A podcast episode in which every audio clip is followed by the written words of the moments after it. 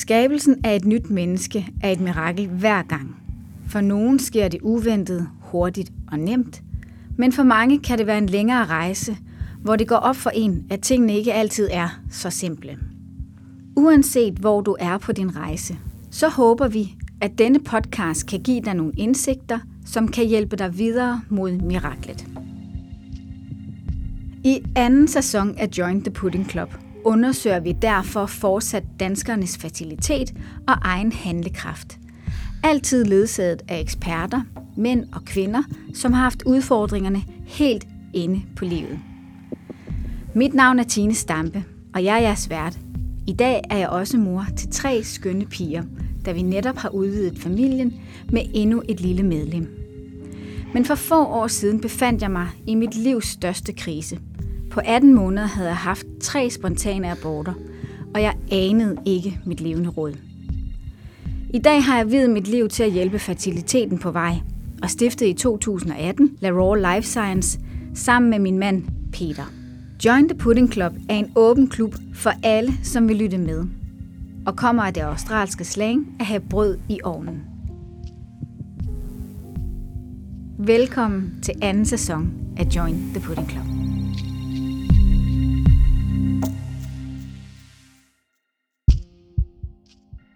I dette afsnit møder vi sæddonor Nikolaj og Emma Grønbæk, der er forfatter til bogen Donorbarn, et ønskebarn. Og vi stiller dem alle de spørgsmål, du ikke selv tør stille. Hvorfor blev du sæddonor? I hvor høj grad skyldes det pengene? Og har du overvejet, hvad du vil gøre, hvis du blev kontaktet af børnene i fremtiden? Men det er ikke kun den vej, vi retter mikrofonen. Vi spørger også den anden part, nemlig donorbarnet selv. Hvordan har det været at vokse op som donorbarn? Har du nogensinde følt dig uden for din familie? Og har du haft lyst til at opsøge dit biologiske ophav? Velkommen til Join the Pudding Club.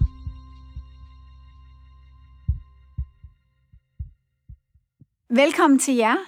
I dag i studiet har jeg Nikolaj. Du er 23 år, studerende, og så er du sæddonor. Det er rigtigt. Og så har vi dig, Emma Grønbæk. Du er uddannet sygeplejerske, så arbejder du med marketing i en sædbank, og så er du donorbarn. Yes. Så har du også skrevet en bog, der Ja. hedder Donorbarnet.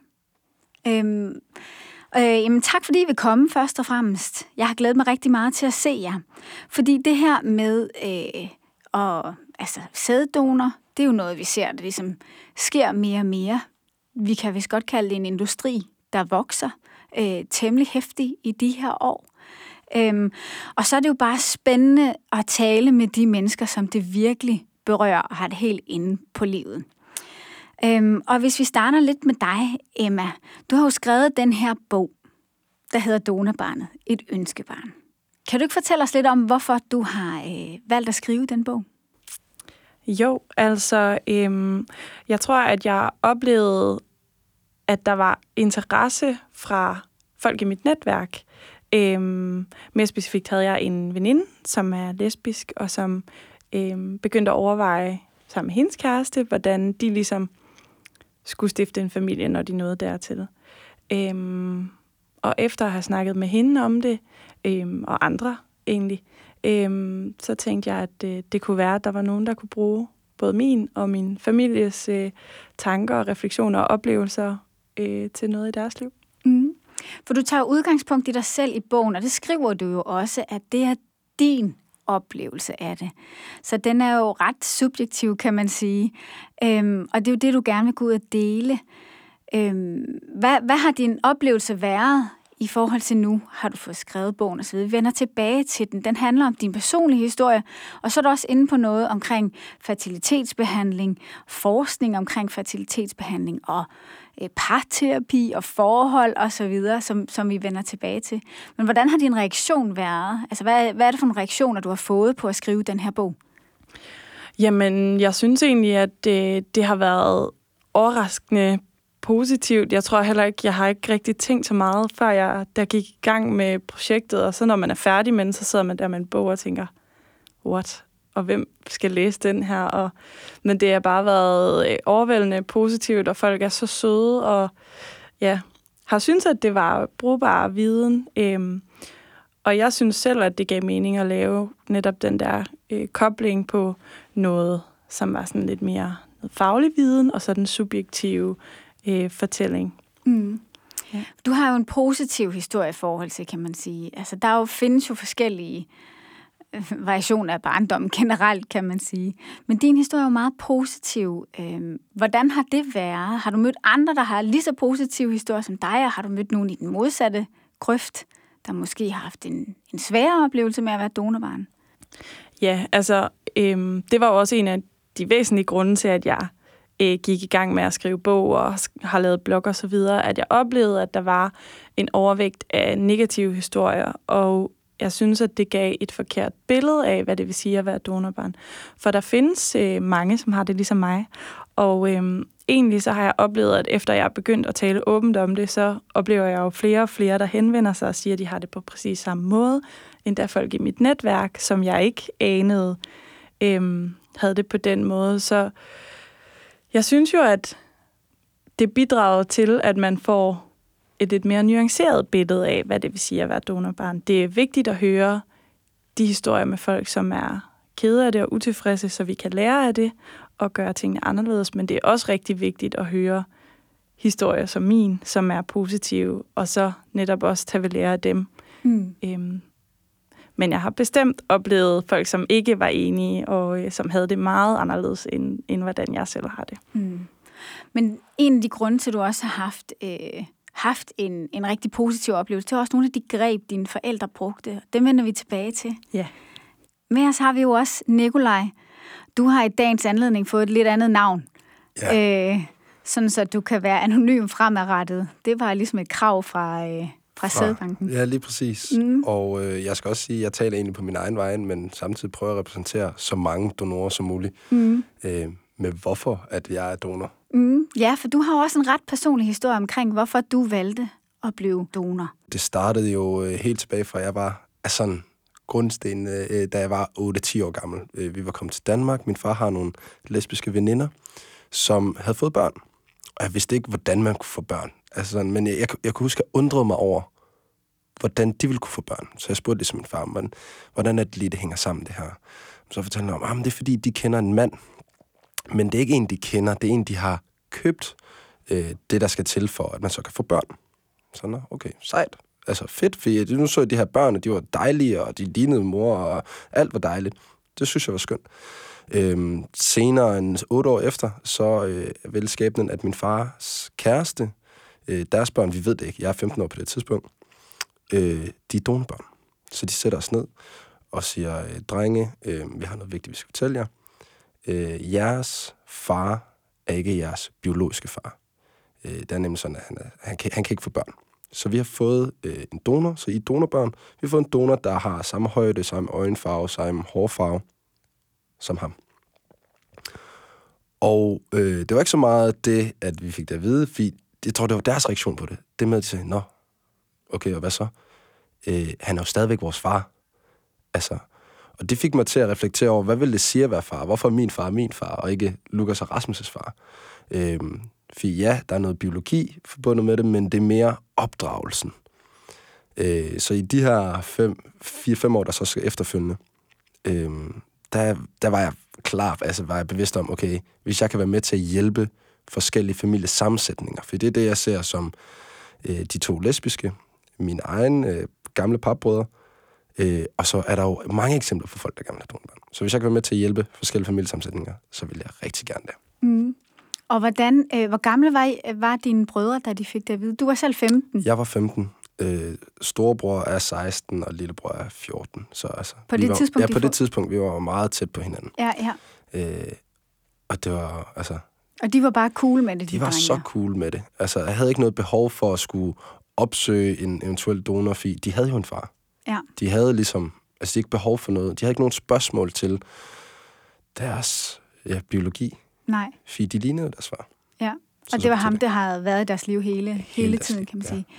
Øh, hvordan, øh, derfra hvor du så tænker, jamen, det kunne være, at jeg skulle øh, hjælpe nogle familier, blive sæddonor selv, til så, hvad for en proces går man så ind i? Altså, ringer man ned til sædbanken og siger, øh, kunne I tænke jer lidt fra mig, eller hvordan er den proces? Jamen, altså personligt for mig selv var det lidt mere øh, øh, reflekterende at sige, okay, øh, fordi det, jeg, jeg synes ikke, det er noget, man bare lige sådan skal gøre. Øh, det handlede meget om, øh, for mig, øh, det her med, børn er noget af det mest meningsfulde, du kan, altså, du kan skabe i dit liv. Altså, øh, og jeg vil gerne være med til at hjælpe familier til at få det, som, altså, som, som skaber allerstørst glæde og lykke. Øhm, og før det, jamen, så tog jeg jo, så fandt jeg jo så ud af, at der er alle mulige Facebook-ads og sådan noget. Men jeg var egentlig selv opsøgende på at sige, okay, hvor kan man blive donor hen? Googlede, ligesom hvad var det bedste sted. Fandt uh, øh, European Sperm Bank. Uh, man laver en aftale, booker en tid uh, til første prøve. Det skal siges, det er kun 5%, der egentlig kan blive donor, fordi at der er så høje krav til kvaliteten af sæd. Uh, det, det er sådan den allerstørste uh, ja, faktor, der, der fravælger uh, donor. Øh, men så er der også altså, personlighedstest og samtaler, interviews, hvor man også kan blive sorteret fra. Så man starter med en, en prøve, så kommer du til en prøve igen, kommer du til samtale, så tager du til lægen, så kommer du til endnu en samtale, og efter det, så er du good to go. Hvis du er blevet clearet på alle, alle sammen. Og så, øh, så er man ready to go. Og så er det bare ind og levere. Så er det ind og levere. Og hvor tit, hvor tit leverer man så? Øh, realistisk set, fordi du, du, der skal gå 48 timer fra sidste donation, eller fra sidste gang, du har haft udløsning, til du ligesom donerer. Øhm, så for mig, jeg har en kæreste, så er det ikke realistisk, at jeg kommer tre gange om ugen. Altså, jeg kan maks komme en gang om ugen. Øhm, det er meget hensynsfuldt af dig. Jamen altså, øh, man, man har også et sexliv derhjemme, og, øh, og samtidig så skal det jo times. Altså, det skal times med, okay, hvis jeg er sammen med min kæreste klokken 10, altså, så, kan jeg, så kan det ikke bare gå altså 48 timer, men så har klinikken lukket. Så, mm. så skal jeg vente faktisk altså tre dage. Og så time det med, hvornår har jeg fri fra skole og studie og sådan noget. Så det er sådan lidt, man skal ligesom planlægge, hvornår man laver en donation. Ja. Og øhm, øhm, hvordan, altså er du komfortabel med at fortælle os sådan, altså hvad, hvad får man per donation? Altså, der er ikke noget hemmeligt, og det, så, altså, det har jeg det helt fint med at fortælle. Øh, det er forskelligt fra sædebank til sædebank, hvad de giver, men øh, i min sædebank, øh, der får vi 300 kroner per donation, 200 får du udbetalt med det samme, 100 kroner holder de ligesom til, når du skal have taget blodprøve og urinprøve, fordi in case du så får klamydia, eller en eller anden kønssygdom, eller der er noget med dit blod, en, en sygdom, der slår ud, jamen, så er de nødt til at øh, discarde, jeg ved ikke, hvad discarde mm. er på øh, dansk. Smide det ud. Så er de nødt til ja. ligesom at smide det ud, ja. og så kan de ikke bruge, altså så er de jo ligesom tabt. Så man øhm, bliver simpelthen tjekket for hver ja. batch, man leverer, så Altså, der går tre måneder. Så tre, hver tredje måned, der skal du ligesom øh, okay. øh, have testet din urin. Altså, ja. hvis du, du må ikke have, du må godt have flere partnere, men du skal bare sørge for at have sikker sex. Ja. Så det er enten... Det er fedt, det er så kontrolleret jo. Altså, ja, det er jo virkelig, virkelig fedt. Nu, nu fortalte du lige, at du har en kæreste. Ja. Hvordan, øh, altså, at det er jo, jeg tænker ikke, det er sådan noget, man går ud og siger på første date. Ja, Nej. og så i øvrigt.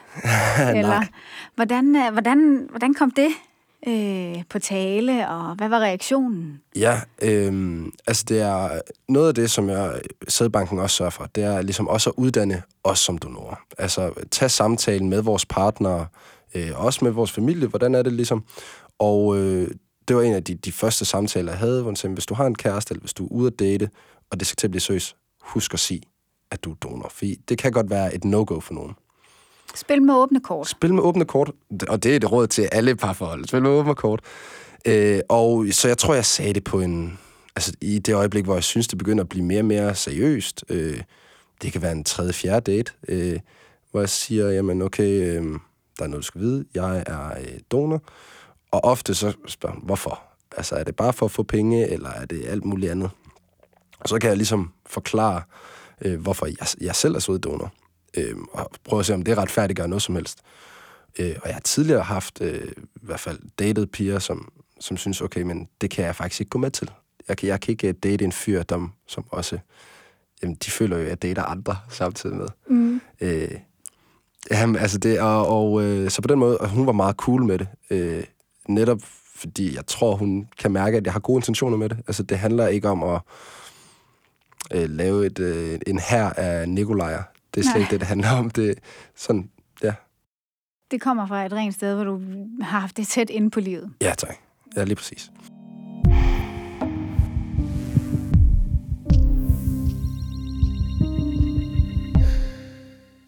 Emma, du begyndte jo at dykke lidt ned i det her med forskning bag, og blandt andet også det her med mænd i fertilitetsforskning.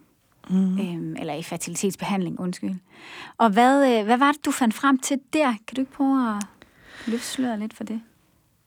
Altså, tænker du på mænd, altså sådan deres rolle i, når par er i fertilitetsbehandling? Ja. Ja, altså, øhm, vi har været ude og snakke med nogle forskellige, og blandt andet har jeg jo snakket med øh, Svend Madsen omkring det. Og øh, noget af det, han også øh, nævner, er, er sådan mandens rolle i hele den her øh, fertilitetsindustri tit ender med at blive lidt overset måske, at de øh, tit bliver tilsidesat på nogle punkter, fordi at selve behandlingen jo handler meget om kvinden. Så alt øh, at snakke om hormoner og behandling og så videre, at, det, at de måske øh, kan blive lidt glemt i hele den her øh, proces. Mm. Og hvad så, når de så skal ud for eksempel, at det viser sig, at det, det kan ikke det kan ikke lade sig gøre. Vi er nødt til at finde sæddonorer. Nu snakker vi om parne her, ikke, mm.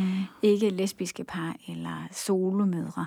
Men de mænd, altså det der, du skriver et kapitel i din, i din bog, der hedder øh, Det er skamfuldt, når naturen svigter, eller noget, mm. noget i den dur, noget i den retning. Mm. Kan du ikke prøve at fortælle os lidt, hvad det handler om? Jamen, det tænker jeg jo egentlig på mange måder er gældende for både mænd og kvinder. Det her med, at man sådan og det tror jeg er en generel følelse for folk, som ender i fertilitetsbehandling, at man føler, at kroppen lidt svigter, og noget, som burde være så naturligt, kan være så svært.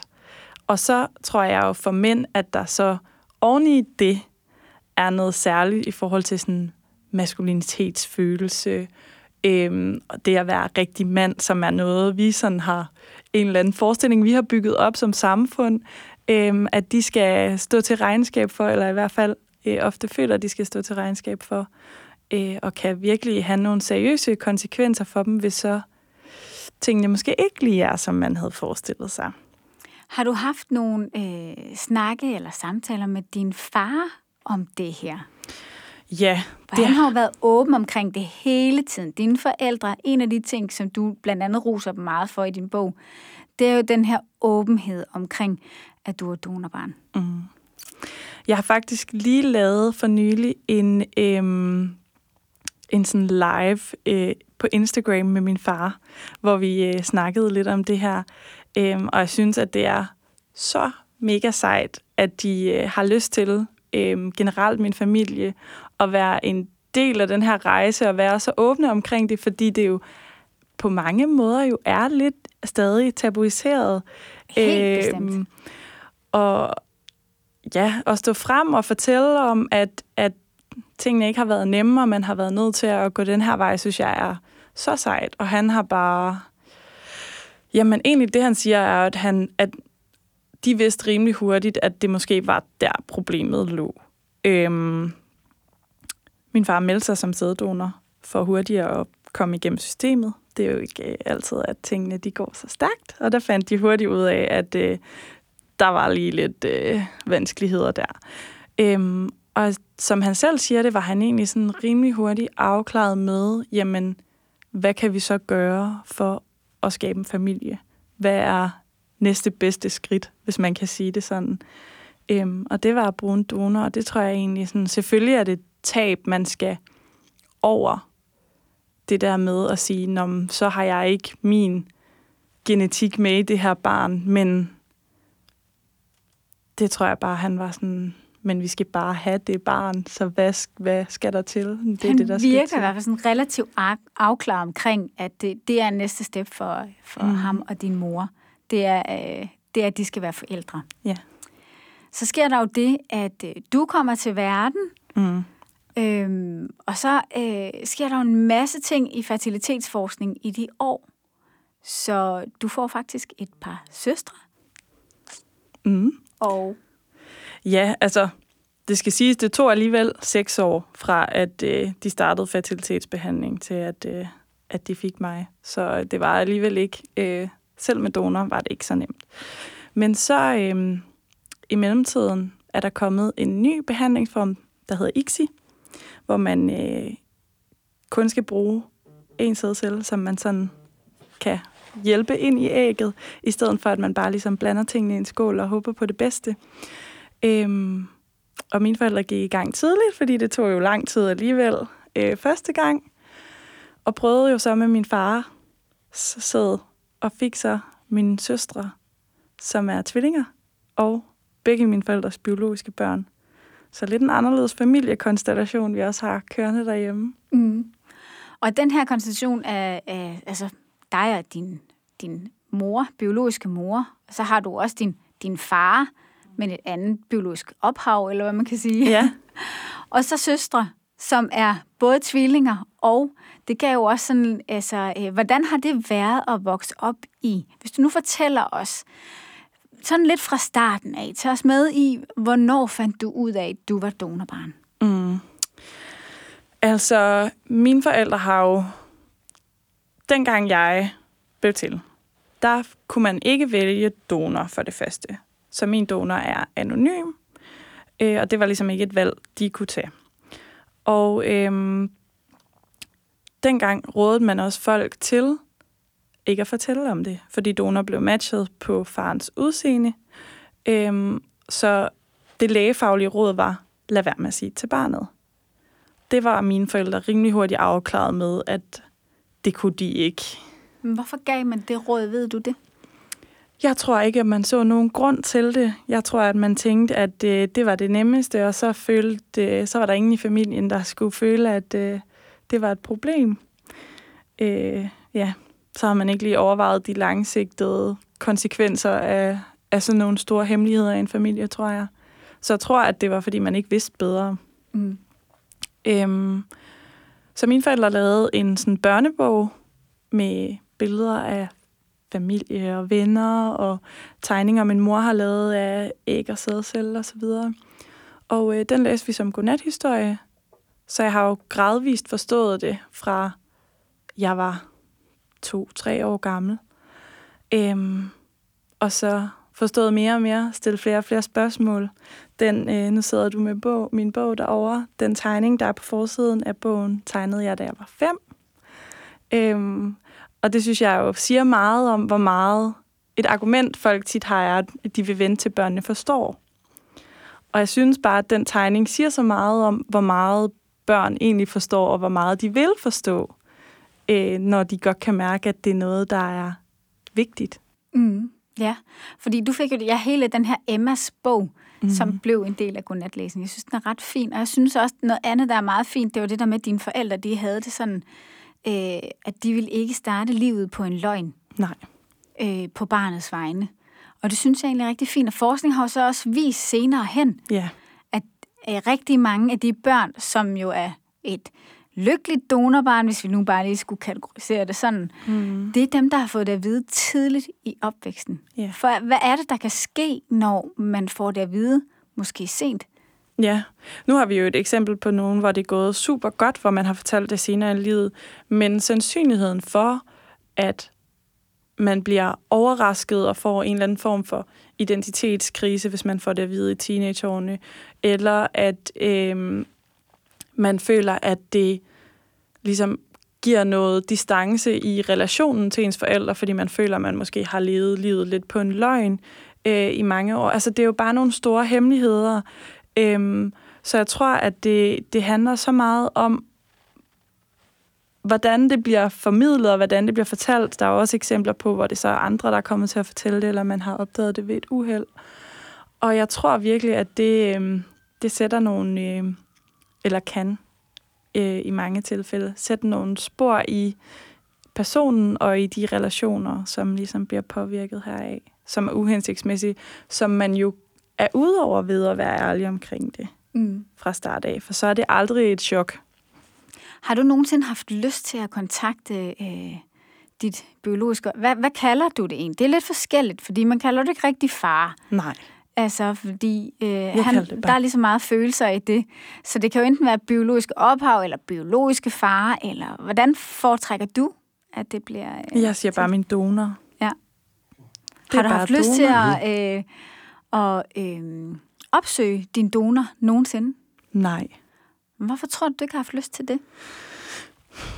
Det er mega svært at svare på, og jeg er blevet spurgt om det mange gange. Øhm, jeg ved det ikke. Altså, jeg tror, at jeg tror, at på en eller anden måde tænker jeg, mm, hvad skulle jeg få ud af det?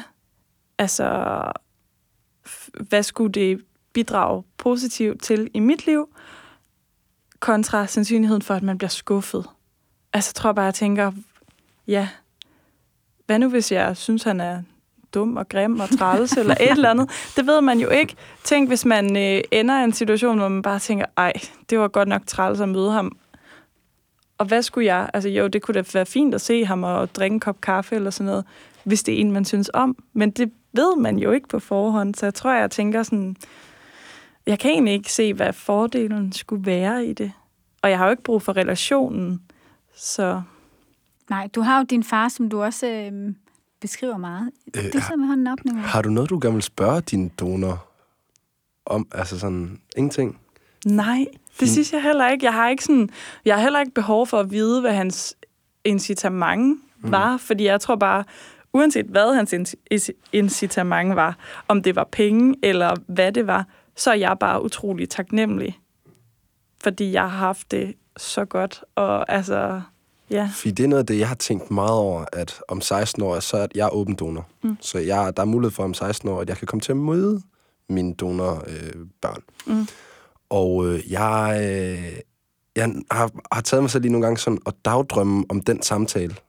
Altså, hvad sker der?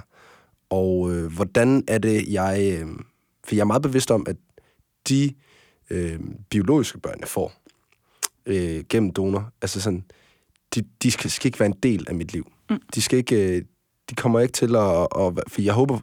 Forhåbentlig til den tid har jeg stiftet min egen familie. Og at de skal ikke komme ind og, og være mine børn nu, for jeg kan ikke overtage en opdragelse efter 18 år. Øhm, men den, de der spørgsmål, hvad, hvad er det, de vil spørge om? Hvad er det, de forventer af mig? Det har jeg nogle gange sådan tænkt over. Altså, jeg tror nu, med den viden, jeg har i form af folk, jeg har snakket med, og det, jeg har beskæftiget mig med emnet efterhånden, tænker jeg, at incitament vil være super meget øh, det, de er interesseret i. Sådan, hvem er du? Hvad er, din, altså, hvad er du for en person? Og så altså udseendet og se personen.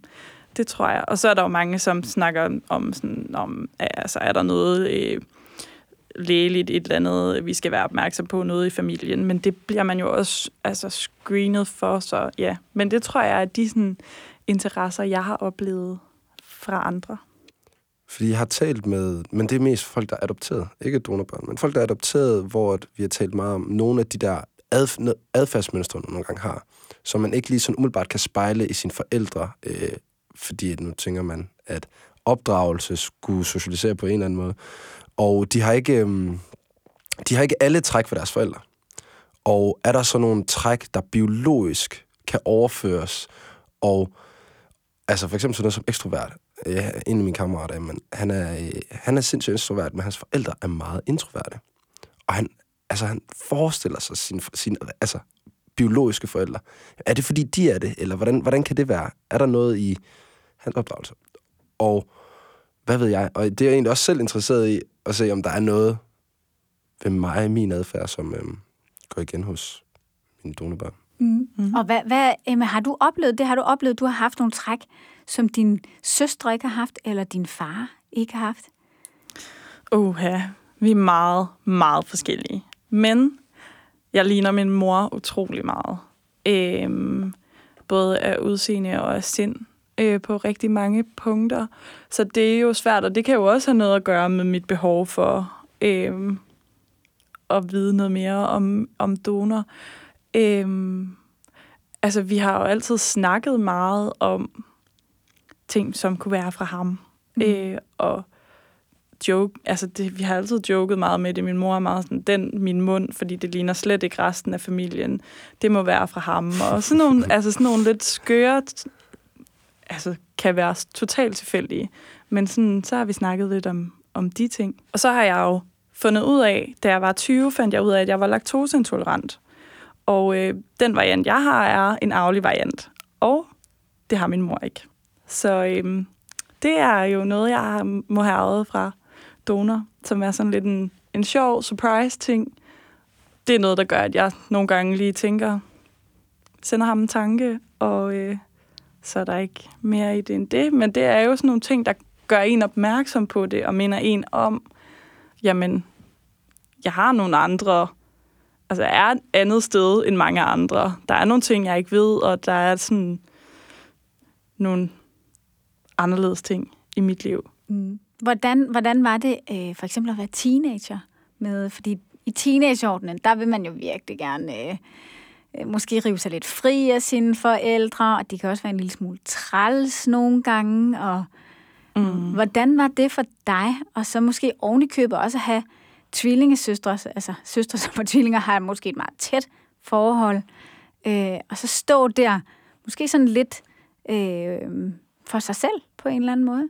Ja, altså øhm, det nævner jeg jo også i bogen, og det prøver jeg også sådan at snakke lidt om, fordi jeg vil heller ikke have, at folk øh, synes, at jeg bare sådan maler et eller andet øh, rosenrødt billede af, hvordan tingene er. Der har været tidspunkter, hvor at det har påvirket mig, men det har været tidspunkter, hvor jeg har været... Altså for eksempel fortæller jeg lidt om, at hvis vi for eksempel har været på ferie, så det, bliver det jo meget intenst med familien. Så er der meget sådan mine forældre, som er et par, og så er der mine søstre, som er tvillinger, som har noget særligt, man ikke rigtig kan være en del af. Og så tror jeg, at det der med, at man sådan måske har følt sig lidt til overs, så forstærker det nogle følelser i en. Det der med, at man sådan lige måske føler sig lidt ensom. Og så kan man sådan i sit hoved komme ud på et eller andet spor, hvor man tænker sådan, Nå, men jeg er heller ikke lige så stor en del af familien som alle de andre. Men jeg har altid vidst 100 procent, at det ikke var rigtigt. Og det tror jeg er sådan, det Hvorfor der er vigtigt. har du vidst det? Altså, hvad er det, dine forældre har gjort, udover at tage dig, fortælle dig det tidligt, så du er klar over, mm. du er donor? Hvad er det for nogle greb, dine forældre har brugt i forhold til, at du føler, altså for hele vejen igennem din bog, og også når man møder dig, og når man ser din, din far også øh, der på din Instagram-profil og så videre. Øhm, altså, man, man, altså man kan bare med det samme mærke, hvor ønsket det er. Ja, og det er jo meget, meget interessant, og jeg tror, det er sindssygt vigtigt, og det er svært at sådan pinpointe, men altså, de har altid i tale sat det og vi har altid snakket meget om det, at jeg var et særligt ønsket barn, og det der, hele den der fortælling om, jamen, seks år ventede vi på dig, og så kom du endelig, sådan en mirakelagtig historie. Altså, det, det betyder bare sindssygt meget, og så bliver det andet ligesom sekundært, fordi det tænker jeg altid sådan om, altså, jeg er mere ønsket end almindelige børn. Ja. fordi der altså, virkelig har rigtigt. lagt så meget energi i det. Altså. Der investeres penge i det, tid, altså der er så mange... Altså, det er jo det, øh, når jeg skulle, dengang jeg skulle blive sæddonor, altså det der med, jeg ved, at det er nogen, der virkelig ønsker det her børn. Altså, mm. det er nogen, det, for det er jo sindssygt dyrt at få sådan en fertilitetsbehandling, eller bare generelt de her behandlinger. Så ja, det kan jeg sagtens følge, fordi der er nogle almindelige børn, der hvor det sådan en upsi. Mm. Og på den måde kan man jo så ja, jeg ja. jeg grine lidt af det.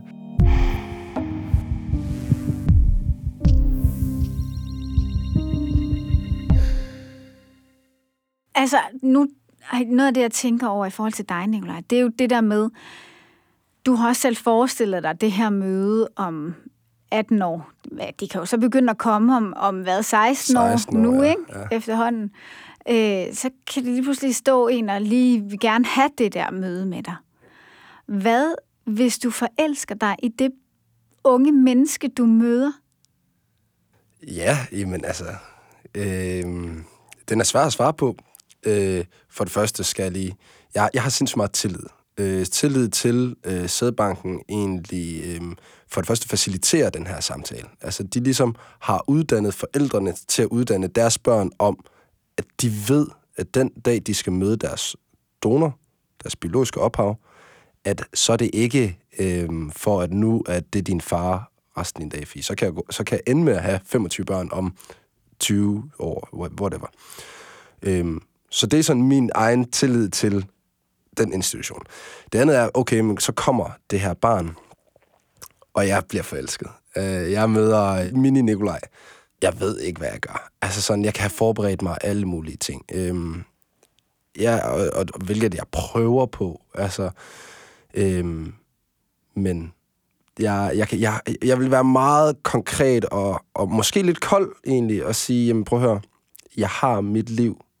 Øh, jeg, kan ikke, jeg kan ikke udvide. Jeg kan, jeg kan ikke... Øh, du har, jeg, du har en solid base. Altså, det er kærlighedsbørn. Jeg vil ved med, at du har nogle kærlige forældre. Du har nogle kærlige, øh, ja, nære venner i, mm. i, i, dit, øh, i dit system.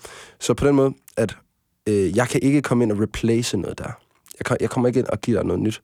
Øh, jeg vil, jeg vil give dig de svar, som du har ret til. Altså, du har ret til at stille alle de spørgsmål, du vil om mig. Øh, og det vil jeg svare på ærligt, men jeg, vil, jeg tror ikke på, at jeg vil tage dem med ind i min familie. Jeg ved, at du øh, har øh, anbefalet flere af dine venner at blive øh, sæddonor også. Ja, det er rigtigt. Hvordan kan det være? Øh, jamen, øh, jeg rekrutterer rigtig mange af mine venner. Øh, og både fordi, at jeg synes, det, det er sådan... Jeg synes, det er en god tjeneste, sådan helt oprigtigt. Øh, så det er sådan den første ting. Og øh, der handler det også om, hvordan er det, jeg, jeg, øh, hvordan vi tager snakken. Øh, fordi det skal ikke være sådan noget, øh, hvor man sidder og blærer sig om, at ah, men jeg har så så god sæd, derfor har jeg så mange børn på en eller anden måde. Øh, men jeg, har, jeg, jeg, jeg gør det egentlig for at sige, okay, hey, øh, hvis du for eksempel har lyst til at tjene nogle ekstra penge på noget, der er sådan er rimelig nemt, øh, og samtidig være med til at, at hjælpe, jamen, så synes jeg, du skal komme ind og prøve det her.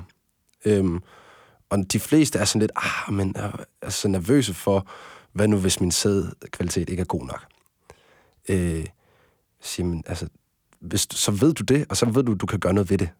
Men øh, bare det at prøve. Øh, så jeg synes, det er for, for det bedre formål. Altså, vi, øh, det hjælper os alle sammen, at der kommer en masse kærlighed ud i verden, fordi det er kærlighedsbørn, der bliver mm. skabt. Mm.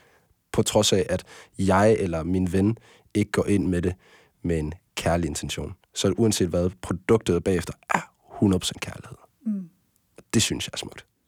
Det er rigtig fint. Og hvad, hvad tænker du egentlig, Emma, når du møder sådan en, en, en donor som øh, Nikolaj? Kunne du næsten ikke få mere lyst til at, at dykke ned øh, i dit eget, eller? Jamen, øh, mm, ikke rigtigt egentlig, men tak. jeg tror, jeg tror, at øh, det bliver utrolig vigtigt for mig. Også, altså det har også været en del af det at sprede, sprede det positive budskab fra donorbørn, for jeg synes, altså på et tidspunkt var der en meget sådan negativ mediedækning, og så tænkte jeg også sådan, ej, tænk at sidde der som donor og have gjort det i den bedste mening, og så kommer der kun information op omkring folk, som bare er super trætte af det, eller har haft en dårlig oplevelse, eller et eller andet på baggrund af nogle valg, som er blevet øh, truffet af nogle andre. Men at sidde der og kun høre de der historier, jeg tænker jeg bare, ej, hvor, det, det går jo heller ikke. Så jeg tror mere, det bekræfter mig i, at det er så vigtigt, at de også hører om de gode historier. Øhm, fordi at jeg netop har det, som jeg har det, jeg sætter virkelig, altså, virkelig stor pris på det. Det skriver jeg også, og det siger jeg også tit, at jeg sender ham tit en kærlig tanke, og jeg håber, den når frem på en eller anden måde, øh, og at han kan mærke, at jeg er taknemmelig. Men jeg ved heller ikke, altså, hvordan så, hvis jeg skulle møde ham, så kan man alligevel ikke rigtig sige sådan, Nå, tak for, øh, altså, jamen, tak for den, du. ja, hvad skulle, man, altså, hvad skulle man sige? Men det må også være rart at være så, altså, så fyldt med øh, hvad kan man, selvværd øh, og noget selvtillid i den, man er, og det, man er kommet fra at man har det sådan. Det synes jeg jo er, er simpelthen, det var også, det synes jeg er ganske, ganske særligt ved dig. Men jeg tror også, altså sådan, når jeg hører om, om din historie, din familie, altså nu, nu var det ikke lige øh, de her læger, der, øh, der øh, educated, hvad hedder, fortalte jer, hvordan I, I egentlig skulle gøre det med det, men at der har været så meget kærlighed fra dine forældre af, og at på den måde, jamen, jeg ved, der kommer nogle børn, der er fulde af kærlighed. Mm. Hvorfor valgte du egentlig at blive åben øhm, donor? Man kan jo også være anonym i dag, ikke? Ja, øh, men jeg tror, det tætteste, jeg kan sammen, sådan kom til, det er adoption. Og jeg kender et par, et par mennesker, som også er adopteret. Og nogen har behov for at møde deres forældre, nogen har ikke behov for det. Øh, jeg synes, det er meget egoistisk øh, ikke at give øh, mine biologiske ophav mulighed for at, møde, for at mødes med mig. Altså, øh, jeg, har ikke, jeg, har ikke noget, jeg har ikke noget at skjule, og hvis de har en masse spørgsmål, og bare det, at de har muligheden for det, altså de kan selv vælge, om de vil gøre det eller ej, i stedet for, at de står tilbage og ikke har noget valg. Det synes jeg er ærgerligt. De skal have et frit valg til at sige, okay, du, hvis du har lyst, og hvis du, du har tid, og du har råd, og alt muligt fint, alt muligt ting. Så det er for at give dem slutproduktet, ej, det var det ærgerligt at kalde øh, mennesket slutprodukt, men give dem valget om, hvorvidt de har lyst til at mødes med mig. Mm. Derfor er jeg åben. Ja. Emma, øhm, sådan lige her på falderæbet, det er jo simpelthen sådan en fin og dejlig snak, for der er faktisk, som, altså, som du også var inde på, Emma, at der er, øh, og vi også har talt om, Nicolaj, der er mange tabuer omkring det, blandt andet der er tabuer omkring øh, om fordommen også. Hvorfor bliver man sæddonor? Det er for pengenes skyld, det har du fortalt mig. Det, det, så kunne du finde bedre og hurtigere rigtig, måder. Ja, ja, den får man rigtig tit. Og jeg havde snakket med min læge, bare lidt hurtigt kort, som kaldte det et, et gorilla-kompleks. Altså, mm. at øh, vi som øh, mænd gerne vil sprede vores, øh, ja, vores biologi til så mange mager som muligt. Og det er derfor, vi gerne vil være sæddonor. Og det er, hvorfor folk de tror, vi gerne vil være det. Færre nok, men Øh, og det kan da også være noget umenneskeligt i, at vi gerne vil forplante os, øh, og fordi jeg selv synes, at jeg er så fed en fyr, at selvfølgelig har gør verden til et bedre sted ved at give en masse Nikolajer, mini-Nikolajer. Det er ikke rigtigt for mit vedkommende. Det kan godt være for andre, og det synes jeg helt ærligt også er okay. Fordi, øh, igen, så længe intentionen, altså produktet til allersidst, er god, så whatever. Mm. Og hvad med, hvad med dig, Emma? Møder du nogen fordomme som donorbarn? Åh, oh, ja. Altså, det gør jeg. Øhm, det gør jeg helt sikkert. Og øh, jamen, jeg ved ikke, jeg tror på mange måder, at folk ikke rigtig tit ved, hvordan de skal forholde sig til det. Altså, den mest sådan, som sagt, er jeg jo meget åben omkring det. Øhm, og fortæller det altid til folk. Og for det meste er folks reaktion lidt sådan, øh, hvad, hvad skal jeg sige? Skal jeg synes, det er synd for dig? Skal jeg, hvordan skal jeg stille nogle spørgsmål? Hvordan forholder jeg mig lige? Fordi at det netop er sådan lidt et tabuiseret emne, så folk ved ikke, om de skal have ondt af mig, eller hvordan de lige sådan skal reagere på det. Så finder de ud af, sådan, at hun sagde det meget laissez færre, og måske er bare sådan... Hun er cool. Hun har det fint med det, Nå, så kan vi bare ja, snakke lidt om det og stille nogle spørgsmål. Men altså ingen tvivl om, at jeg synes, at der er mange, mange tabuer forbundet med det. Øhm. Men hvordan skal folk så reagere? For det er jo noget af det, jeg elsker. Det er jo det der med, hvis vi kan få nogle værktøjer. Ja. Som blandt andet, hvis man altså er øh, en familie, der skal ud og have et donorbarn, så fortæl det tidligt, lav mm. eventuelt sådan en bog, øh, fortæl barnet, hvor ønsket det er, og luk dem ind i den rejse, det har været. Ja. Og hvad så, når folk udenfor altså spørger til det her, for det er jo også svært. Ja. Det er vi også som danskere nogle gange en lille smule øh, klodset til, for jeg næsten lyst til at sige. Det her med at tale om følelser, og det der med at komme til at gøre andre ked af det. For tænk, hvis du blev ked af det. Mm. Jamen, jeg tænker, at med, som med så mange andre ting, så tror jeg bare, at hvis man er spørg ind, uden at være forudindtaget eller fordomsfuld, spørg, altså hvis jeg havde sagt, Nå, jeg er forresten donorbarn, nå, hvordan har du det med det? Altså, det er jo meget sådan, så ligger man det op til mig, så har jeg en mulighed for at forklare, om det har jeg det fint nok med, og så kan man ligesom tage samtalen derfra, så kan de allerede være sådan, nå okay, det er ikke så farligt at snakke om, så hun er sådan...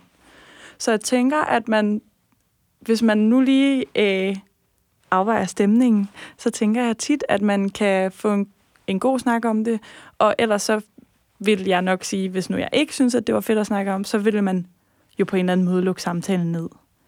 Og så var det sådan, det var. Men jeg tænker, at tit det der med at være, hvis du er åben og nysgerrig, og øh, spørger ind, i stedet for at sige, nå, jeg troede, at det var komme med en masse fordomme, så, øh, så tænker jeg, at, at de fleste vil fortælle lidt om det. Mm. Er det på samme måde, du har det, øh, Nikolaj, med, at øh, folk de må gerne spørge? Folk må rigtig gerne spørge, og, altså, øh, og jeg vil give, altså, give dem det bedste svar, jeg overhovedet øh, altså, har. Øh, og så, jeg tror mere, men for mig, der tror jeg også gerne, jeg vil anbefale det. Øh, det er ikke noget, jeg siger som det første. Og det, derfor så er der ikke særlig mange, der ved det. Det er, hvornår jeg selv bringer det på banen. Og, øh, og der er det tit i, i altså, til at anbefale folk, at hey, det kunne egentlig godt være en god idé øh, for dig, hvis du gerne vil, vil prøve det og få et sundhedstjek og det hele. Så, men folk, jeg føler, jeg kommer et sted fra, hvor du må spørge om alt, hvis du gør det forsigtigt. Så, altså, så, så kan du spørge alle mennesker om alt, hvis du bare er forsigtig med, øh, se hvem det er, du taler med. Og det, det synes jeg også, jeg oplever. Altså, øh, folk vil ikke, være, vil ikke prøve at fornærme en over, overhovedet. Mm. Så mm. øh, heller gerne spørg, spørg, spørg. Heller gerne spørg. Så et, øh, et lykkeligt donorbarn mm. og en lykkelig sæddonor. Indtil videre. tusind, tusind tak, fordi I kom i dag. Vi har desværre ikke mere tid. Emma, man kan jo finde dig inde på Instagram blandt andet. Nikolaj, du bliver lidt sværere at støve op. Du er sådan lidt anonym her i dag på en eller anden, eller vi har givet dig covernavn og så videre. Ja. Så. Men i hvert fald tusind tak, fordi I kom og øh, hjalp os med at bryde tabu, og hjalp os med at dele de gode historier. Tak. Tak. Tak.